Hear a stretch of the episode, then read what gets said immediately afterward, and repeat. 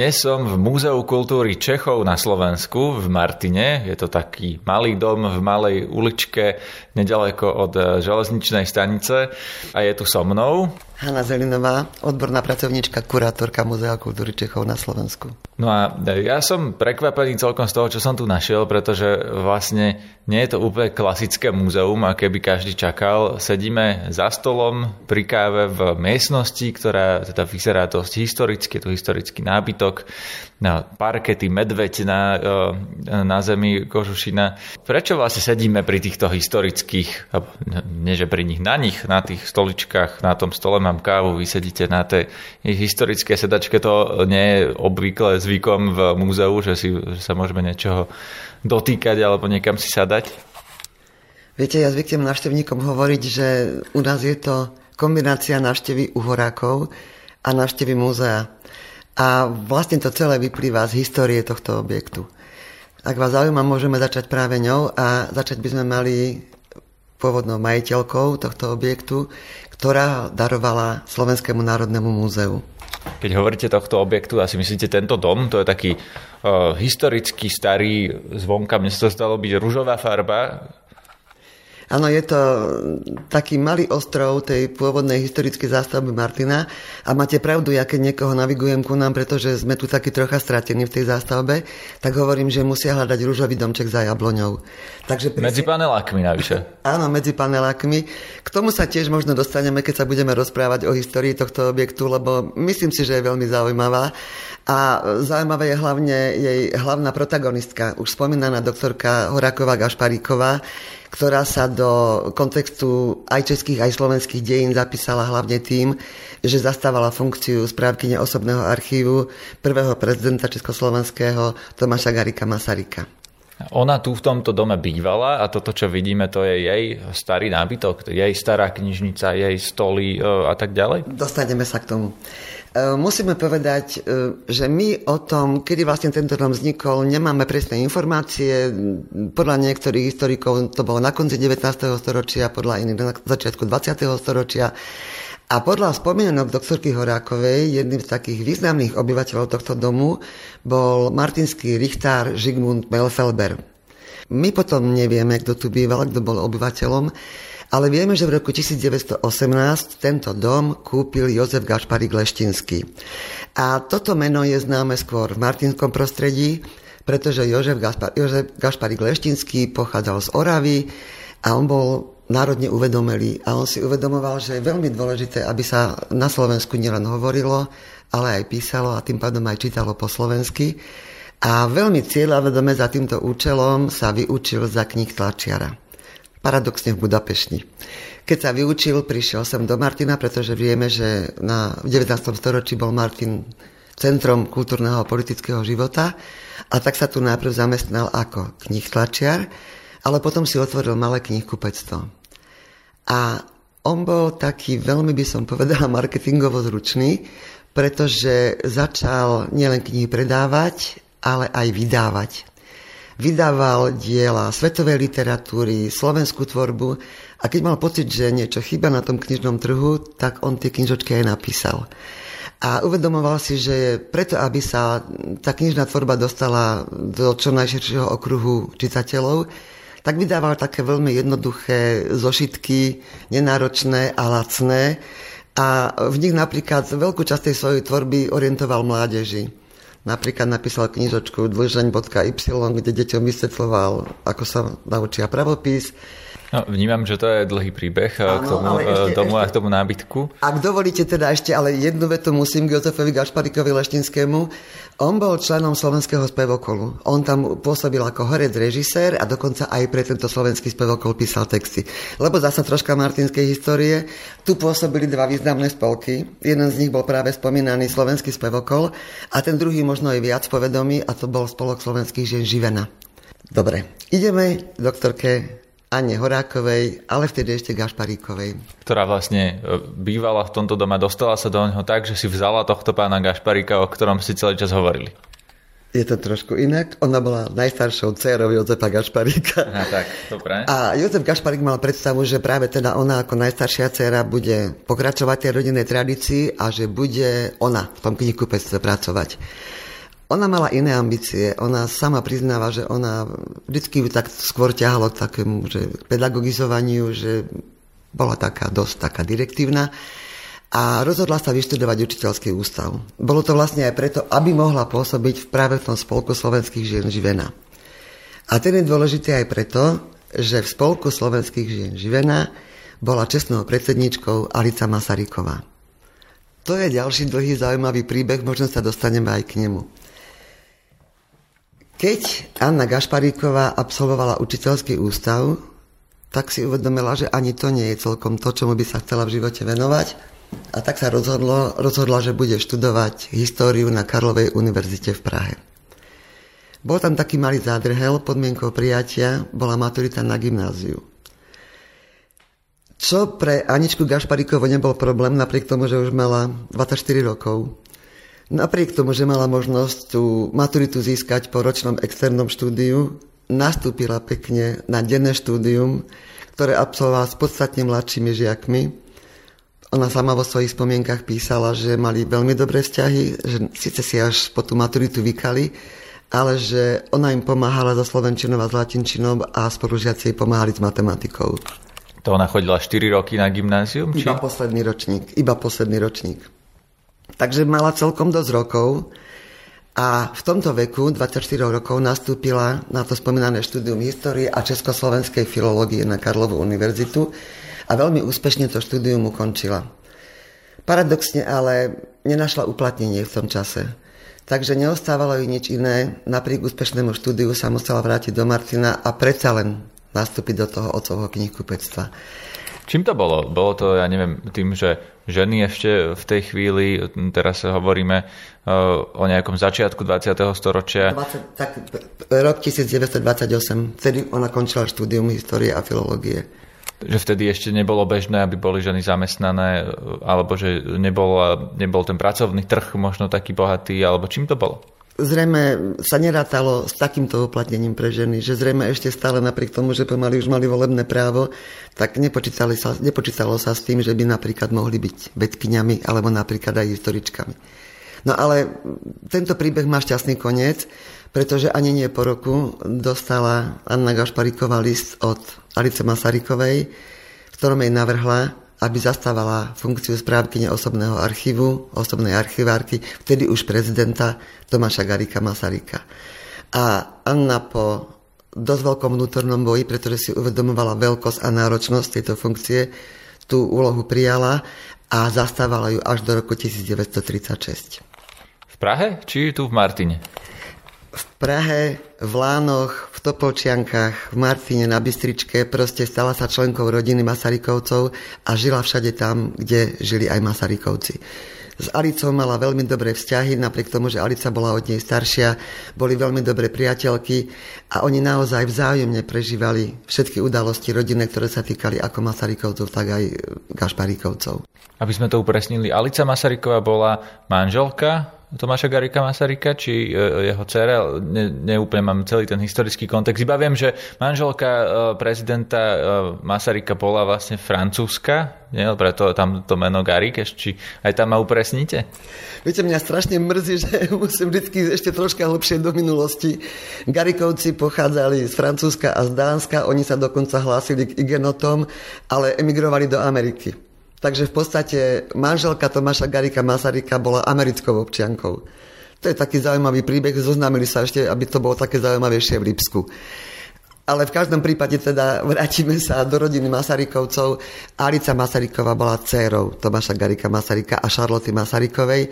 A ona bola pre nás zaujímavá tým, že tým, že Masarykovci prichádzali na Slovensko pravidelne od roku 1888 s tým, že trávili leta e, v rodine e, Zemana Lehockého na Bystričke a zapálili sa tam do všetkých činností, ktoré sa týkali mladých ľudí na dedine, tak Alica si vytvorila veľmi vrelý vzťah k tomuto regiónu, ktorý vlastne potom ako keby splatila tým, že keď sa stala po vzniku Československej republiky predsedničkou Československého Červeného kríža, veľkú časť pôsobenia v tejto funkcii venovala práve Slovensku. No a teraz e, teda opäť sa vráťme k majiteľke tohto domu. Ktorá, keď sa pozriem okolo seba, tak množstvo vecí tu vidím, samozrejme, Pražský hrad je tu na obrázku a tak ďalej. Teda pôsobila v Prahe a všade inde, kam sa pohol Tomáš Garik Masaryk. A čo si z toho obdobia napríklad doniesla sem do tohto domu? Čo tu tí ľudia, návštevníci múzea môžu vidieť? Ideme ďalej. Ideme k prvým exponátom. Tak prestávame sedieť na káve. Hovorte mi, na čo sa mám vôbec pozerať, lebo je tu toho viac. Tu máme vlastne ukážku e, výsledkov pôsobenia doktorky Horákovej Gašparíkovej ako historičky. Áno, vidím knihy, e, vidím Anna Gašparíková Horáková u Masarykovcov, je spomienky, potom vy mi tu ukazujete z už z roku 1930 uh, nejaký zborník Filozofickej fakulty, kde tiež doktorka Anna Gašparíková píše o Rákociho povstaní.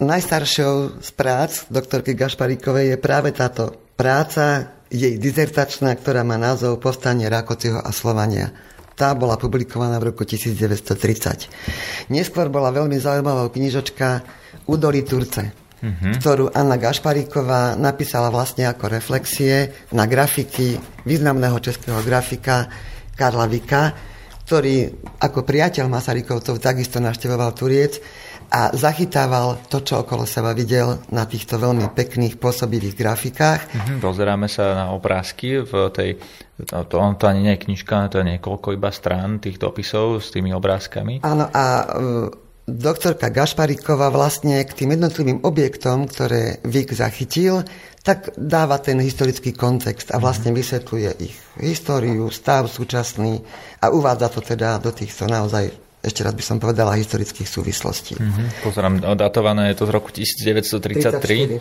34. Áno. E, musíme si ale povedať zásadnú zmenu v živote doktorky Gašparíkovej. V roku 1936 sa vydala. A vydala sa za doktora Jiřího Horáka, už spomínaného významného českého a európskeho folkloristu a slavistu ktorý sa dosť výrazne orientoval na Rusko, ruskú históriu a ruskú literatúru. Keď sa Anna Gašparíková stala Annou Horákovou, musela odísť zo štátnych služieb, vtedy bol taký zákon, že vydaté ženy v nich nemohli pracovať. A tak e, začína vlastne pracovať po boku svojho manžela. Aj táto kapitola v ich živote bola veľmi zaujímavá, pretože Doktor Jiří Horák v tom čase už prednášal na Masarykovej univerzite v Brne, na Karlovej univerzite v Prahe a e, po druhej svetovej vojne tri roky zastával funkciu veľvyslanca Československa v Moskve. Vlastne doktorka Horáková v tom čase už všade sprevádzala svojho manžela, podielala sa na jeho práci, editovala jeho diela, pomáhala mu pri folkloristickom výskume. Proste viac menej sa teda prispôsobila tej jeho vedeckej kariére, ale napriek tomu po druhej svetovej vojne v roku 1947 Listujeme ďalšiu knihu, ano. ktorá sa volá Slovensko. Áno, vydáva knihu Slovensko opäť zasa s ilustráciami Karla Vika, kde sa pokúša vlastne o takú prvú syntézu slovenských dejín. Inak zaujímavé je, že úvod e, k tejto práci Slovensko napísali vlastne dvaja za sebou nasledujúci prezidenti, Tomáš Garik Masaryk aj Edvard Beneš, pretože v čase, keď tá kniha vychádza, už Tomáš Garik Masaryk nežil. Uh-huh. Pozerám roku 1938. To bol ten Beneš podpísaný. Najprv v 36. CG Masaryk, Prvý úvod v 38. Beneš a potom ešte raz Edvard Beneš v roku 1946. Je to opäť naozaj krásne ilustrovaná kniha, mm-hmm. ktorá zachytáva mnohé architektonické pamiatky na Slovensku, ktoré dnes už buď neexistujú, alebo sú teda v oveľa horšom stave. Pozrám drevený most v Margecanoch, tam bol Košický dom, Prešovský chrám, na meste v Prešove a mnohé ďalšie veci. Košický dom našťastie. Ten ešte stojí, áno. Áno, ostal v takej podobe, aké je. Ale drevený most si teda netrúfnem povedať, či e, ešte stojí. Prichádzajú nám návštevníci, bude také komplikovanejšie. A chodí sem do muzea veľa ľudí? Do... My stále hovoríme, že by mohlo chodiť ešte aj viac, stále máme rezervy. Proste, áno, je to, je to taký už dnes vlastne neexistujúci zaniknutý obraz Slovenska, ktorý sa tu podarilo zachovať práve vďaka tejto knihe Slovensko, ktorú napísala Anna Gašpariková Horáková s ilustráciami Karla Víka. Tak, dolistovali sme knihy. A o, teda tá prechádzka tým múzeum nebude asi dlhá, keďže o, koľko je tu vlastne miestnosti? Ja som zatiaľ videl jednu, druhá je ešte vedľa. O, je to tu síce teda plné rôznych vecí, je to tu o, také útulné, rodinné až, preto sme tu sedeli na tej káve. Aké je to tu vôbec veľké? Viete, e, keď toto muzeum vznikalo, tak sme boli najmladším a zároveň najmenším muzeum na Slovensku, o tom som hlboko presvedčená. Dnes už nie sme najmladším, ale najmenším sme ostali, pretože sme vlastne limitovaní tým, tou skutočnosťou, že sídlíme v súkromnom dome. Takže expozične máme sprístupnené iba dve miestnosti, to je táto stála expozícia a potom výstavný priestor. No a e, ten dom je stále súkromný a teda stále v ňom aj niekto býva? Zase ideme hlbšie do minulosti. Hej, môžeme tak sa dohodnúť. Pokojne. Dobre, sadkajte si. Opäť máme takú, e, dá sa povedať, dieru v histórii tohto domu, pretože my nevieme, kto tu býval. E, vieme len, že keď sa začal budovať Nový Martin a táto časť mesta sa začala búrať, aby uvoľnila miesto novej výstavbe, tak doktorka Gašparíková Horáková, v tom čase teda s manželom žili spolu v Prahe, e, si uvedomila, ako jej na tomto objekte záleží. Takže e, začala písať rôzne stažnosti, žiadosti, ktorých cieľom bolo to, aby tento dom zbúraný nebol a aby tu mohol ostať. Ona argumentovala veľmi dobre tým, že jej manžel, akademik Horák, potrebuje vedecké zázemie pre svoju prácu, pretože chodí študovať do archívu Matice Slovenskej, kde sú veľké zbierky e, piesňových textov. Takže jej sa podaril malý zázrak, všetky okolité domy boli zbúrané, tento domček ostal a e, svedčí o tom aj to, že to, čo sme spomínali, že je trocha lepšie v zástavbe, že je trocha ťažšie nás aj tu na nájsť.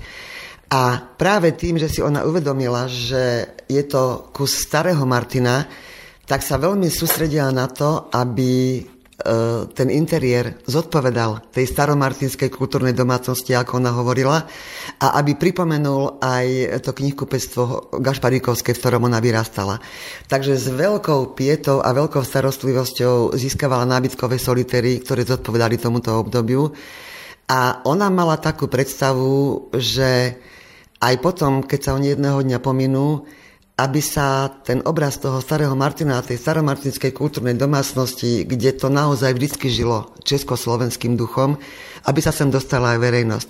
Ona mala trochu inú predstavu, ona si myslela, že tu bude niečo také ako nejaká inšpekčka alebo nejaká študovňa, že tí, ktorí sa budú zaujímať československými vzťahmi alebo históriou Turca, že sem budú môcť chodiť študovať.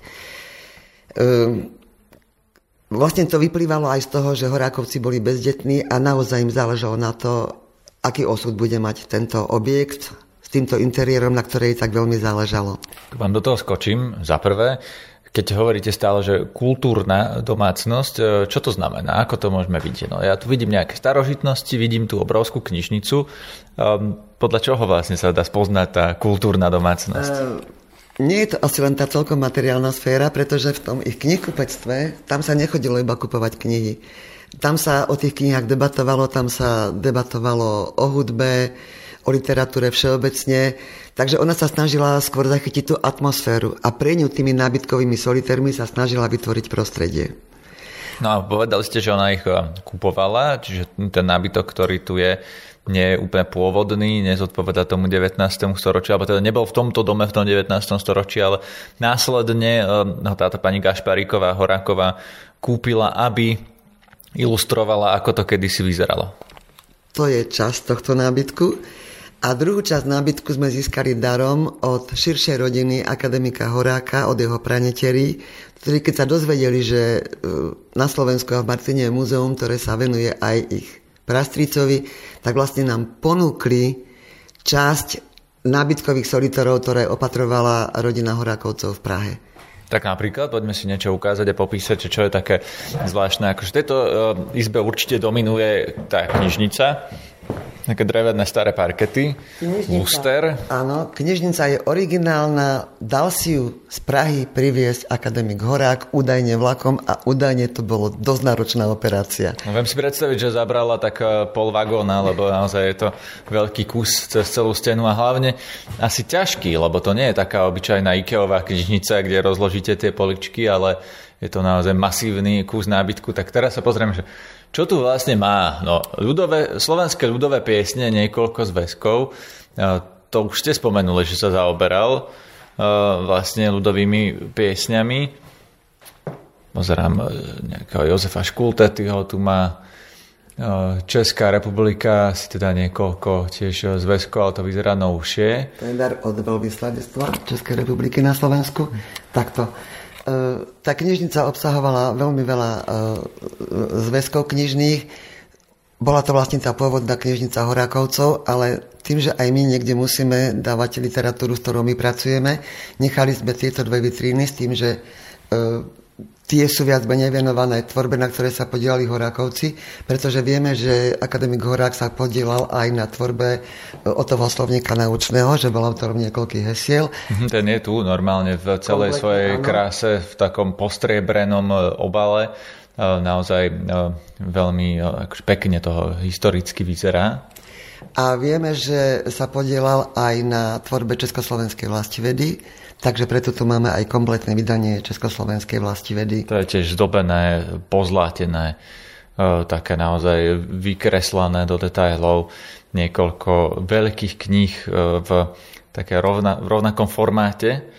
Vidím tu Masaryka, e, niekoľko asi teda buď životopisov alebo knihov, kníh o Masarykovi, ako napríklad Masaryka Slovensko. Všetky knihy, ktoré tu vidíte, tak nejakým spôsobom súvisia s Tomášom Garikom Masarykom hore Masaryk teda v tej svojej typickej čapici.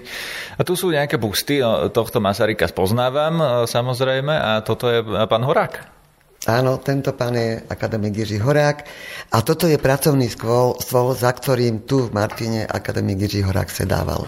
Pretože oni potom prijali taký modus vivendi, dá sa povedať, že napriek tomu, že bývali v Prahe, tak letá chodili tráviť sem do Martina tých od toho približne začiatku 60. rokov, kedy teda úspešne vybojovali ten boj o to, aby tento dom ostal stáť. A dokedy teda, dokedy ešte sa sem vracali? E, akademik Horák zomrel v roku 1975 a po tomto roku sa už doktorka Horáková natrvalo presťahovala sem do Martina a žila tedy v tomto dome, v tom prostredí, ktoré teda s tou Pietová láskou vytvorila. A my sme práve chceli, že keď sme tvorili tú expozíciu, ktorá samozrejme nie je úplne preslým obrazom toho, ako to bolo za ich čias, pretože tu na tieto dve miestnosti boli oddelené takou nemoc peknou koženou alebo koženkovou stenou, to nevyzeralo práve dobre, takže vlastne tie priestory sme spojili s tým, že sme sa snažili naznačiť, že tu žili dve osobnosti, aj pracovali teda, ktoré naozaj niečo znamenali v, tých, v tej slovenskej aj českej histórii a dejinách, ale tými obrazmi sme sa snažili naznačiť práve aj ten ich životný príbeh. A toto je ona vlastne e, pani Gašpariková Horáková na obrázku. Áno, vyzerá byť celkom mladá, sa mi možno na niekoho podobá. No, a pán Horák ten s tými masívnymi fúzami. Nie, nie, nie, nie je to on? Nie, to bol starý otec. Toto je Jozef Gašparík Leštinský. Ja hovorím, že vyzerá mm-hmm. ako Bjorn Bjornsson. A pán Horák je tu. Toto sú zasa, toto je kútik venovaný Horákovcom. A tento? To, je zasa, to sú rodičia akademika Horáka, toto je on. A tu sú Horákovci na e, vlastne kresbe Maria Stretyho, českého mm. významného vytvarníka. Áno, už v, teda vo vyššom veku. A na týchto fotkách to stále vyzerá ako v 19. storočí, keď sme sa pohybovali. Rodičia Horakovcov, áno. Áno, čiže to sú ich rodičia, preto to vyzerá také 19. A storočie. vás upozorniť na tieto obrazy, že aj tým sme sa snažili nejako ten ich životný príbeh priblížiť. Áno, to je tá Praha, čo sme Áno, to je tá Praha, tá je tu na viacerých záberoch. Spomínala som, že doktorka Horáková žila s Masarykovcami všade tam, kde sa oni práve nachádzali, preto tu nesmú chýbať lány. Uh, Horákovci... Sú tam skryté za stromami, tak by som si tam, nebol áno. identifikoval. Uh, Horákovci radi cestovali, preto tu máme aj záber na bukinistov v Paríži, uh-huh. bukinisti na Séne. Kam cestovali takíto ľudia v prvej polovici e, teda 20. storočia? Uh, akademik Horák bol pozývaný na rôzne vedecké podujatia, takže oni naozaj cestovali po celej Európe. Uh-huh. No a samozrejme tu nesmie chýbať Rusko, kde teda respektíve v tom čase Sovietský zväz, kde uh, akademik Horák, ako som spomínala, pôsobil tri roky vo funkcii veľvyslanca Československa. A vlastne tie vzťahy aj s českou kultúrou a českými vytvarníkmi naznačuje aj táto grafika Maxa Švabinského a grafika od Jaroslava Vodrážku, známeho zakladateľa alebo jedného zo zakladateľov ilustrácie detskej literatúry na Slovensku, ktorý tu pôsobil ako profesor na gymnáziu. Mm-hmm. Čiže miestnosť plná historických zaujímavostí v zásade. Ešte niečo by ste k tomu dodali? A toto sme vlastne vynechali na začiatku. Sú ich portréty oboch manželov vlastne už naozaj v tom asi najpokročilejšom veku. Anna Horáková Gašparíková zomrela až v roku 1987 a je tu teda jej aj životopis, aj nejaké diela spomenuté. Rovnako životopis Žiho Horáka tu vysí na stene. Takže vlastne, keď ľudia prídu sem do tohto múzea, tak oni e, dostanú od vás tento výklad? Áno. Nie je to tak, že sa voľne poprechádzajú po miestnosti, ale celý tento kontext vždy dostanú. My máme zásadu, že nikdy to nenecháme návštevníka samého, preto ako som vravela v úvode, každému poviem, že nech sa páči, sadnite si a každý sa dozvie o histórii tohto domu. A potom vlastne popri tej histórii tak sa porozprávame aj o tom kontexte vzťahu s Masarykovcami, o pôsobení Masarykovcov na Slovensku a špeciálne tu v Turcii. A potom samozrejme sa dostaneme aj k téme českej menšiny na Slovensku, ktorú, keďže sme expozícii venovali životu a dielu manželov Horákovcov, tak ten český kontext históriu osobnosti približujeme hlavne výstavami, ktoré sa teda realizujú v tej druhej menšej miestnosti, ktorá bola pôvodne spálňou. Tam sa ideme pozrieť a budete si to môcť vypočuť už o týždeň v našom podcaste Múzeum.